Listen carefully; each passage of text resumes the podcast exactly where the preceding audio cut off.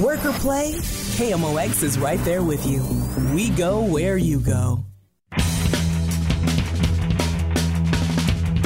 One of the great baseball aficionados in St. Louis is a guy named Ed Wheatley, and we're kind of we're pleased to have him in studio with us. You've got another new book out, haven't you? Yeah, we do. Yeah, number six. What's this one called? St. Louis Cardinals, everything you need to know. Yeah, and it's a different book. I mean, Yeah. it's written uh, in a really easy to pick up uh, sort of way, and it's got all the facts that uh, anyone would want to know about baseball. You just shared one with me about managers. Yeah, I mean, the, it's- it's just hard to believe with the greatness of the Cardinals, second best history, you know, in Major League Baseball. Yet they have had more managers than any franchise in Major League Baseball. They've had, and I don't know how it stacks up with other teams, but there's so many of the Cardinal managers mm-hmm. were former Cardinal Yeah, players. It is. It's amazing when you look across there. I mean, and, and you know, I wrote this kind of like gro- the way we used to read baseball books that were out when we were young in the golden years of baseball. Yeah. And, you know, try to come back to for kids to start learning about the history and the facts, and then, you know. We're- win awards because we have so many pictures in there, and, and, and that's that's what really does kind of set baseball apart from the other sports is the history. It is, and we have such history here. I mean, you know, I call them Harry Caray moments, like the holy cow, just like the manager thing. I mean, you know, we've had more MVPs than any other uh, more team. Now, the Yankees have had more occurrences of MVP because guys had multiple, Multiple, but we right. had more individual MVPs, and it's all these things. But we took it like the history, how we came. You know, special moments. We go through the championships and who were the best pitchers, who were the best infielders, the outfield. We take it that approach, and then we have the award season in the back that people they get enamored with. And All right, I'm gonna I'm gonna I'm gonna try you out here. Only Cardinal catcher to win the MVP award. Bresnahan, You're incredible. Well, he'll know, he knows everything. yeah. And then we had the then we had the Cardinal catcher for a while, became a manager, caught the uh, ball thrown out of uh, the Washington Monument. Which one was that? Read the book, Gabby Street. okay, okay, yeah, yeah. Where can people get this book? You get it, it hit came out Friday, hit it everywhere. You know, you can get it online, you can get it in the brick and mortar stores everywhere, Schnucks, and they're all over the place. Yeah, it's slick. Uh, people will love it, and it's something you can throw on your coffee table, and uh, folks can read through it. It's got some great stuff. And Now, for all of you uh, Ed Wheatley fans out there, you will know that Ed Wheatley is perhaps the single-handedly. Well, he's had some help with others, but kept the memory of the St. Louis Browns alive through a couple of books, a couple of uh, television documentaries that have been phenomenal.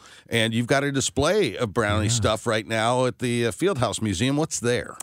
oh, about 750 items from uh, actual items from the Browns' history, going back to you know when they first came in 1902, and it was our opportunity. I mean, people really enjoy this team, and because we all love baseball in St. Louis, and you know we've partnered with the Fieldhouse Museum and uh, the Cardinals, and you can come through and take a, a great walk through baseball history, not just the St. Louis Browns, but the baseball history, and especially the 1944. We have all these relics from the 44 World Series when they played the Cardinals. I mean, they even get finally win a pennant. Do they get to have the limelight? No, they have to hmm. share it. So we've had interleague play now in baseball for a couple of decades. 97 was the Yep. first.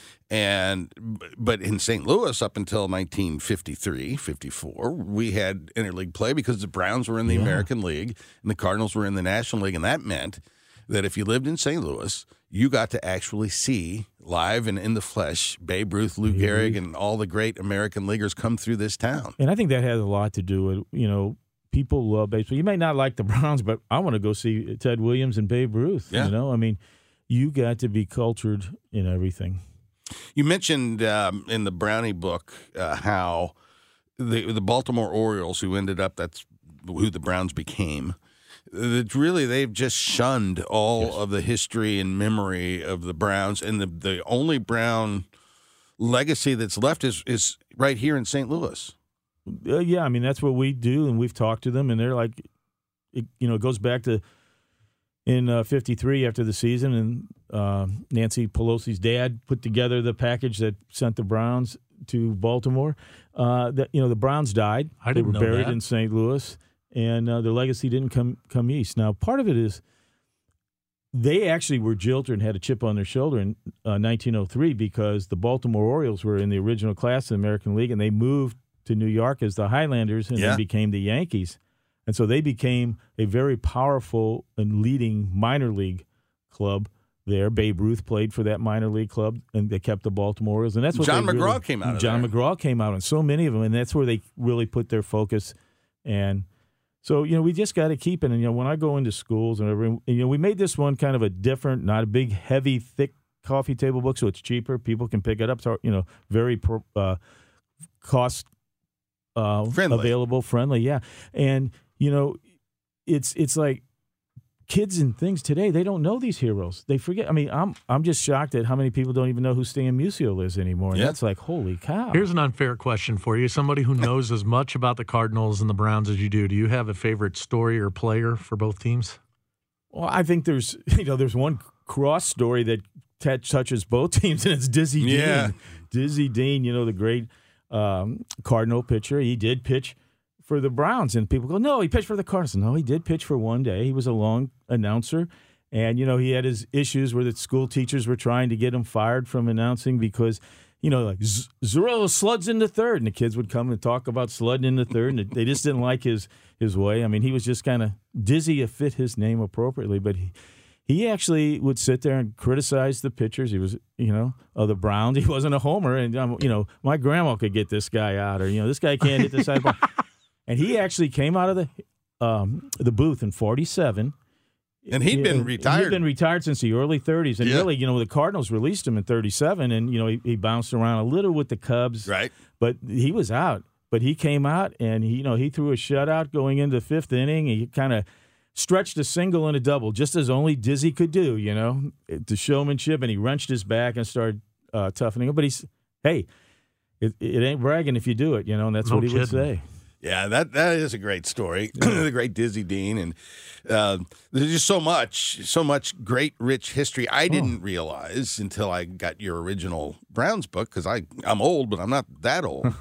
the Browns were like the team; they were the the it in in this town in the 1910s and 20s. No, they when they when they when they came, that was one of the reasons when the American League was formed in 1901. The Cardinals have been playing since 1876.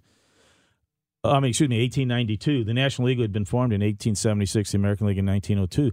So when the Cardinals came in, actually as the name Browns for the first several years. Yeah, the Brown stockings. Well, yeah, and then they shortened it to the Browns. And one year they were the Perfectos, and they had that lovely shade of cardinal red. But you know, they were a terrible team. In the American Association, when they played in the 1880s, they were the top team. And when the National League said, let's bring them into St. Louis, and they just fell apart, and they were terrible. They were bottom feeders. And Ban Johnson, the president of the American League, felt we could move into the fourth largest city and take over the city for the um, uh, from the Cardinals. But there's so many forks in the road when it came to the Browns franchise, and they took the wrong one. They let Branch Rickey leave the Browns. He goes to the Cardinals and creates all those pennants. So much history. So much history. Ed Wheatley, the book is called The St. Louis Cardinals Everything You Need to Know. Great you can book. get it anywhere, published by Reedy Press.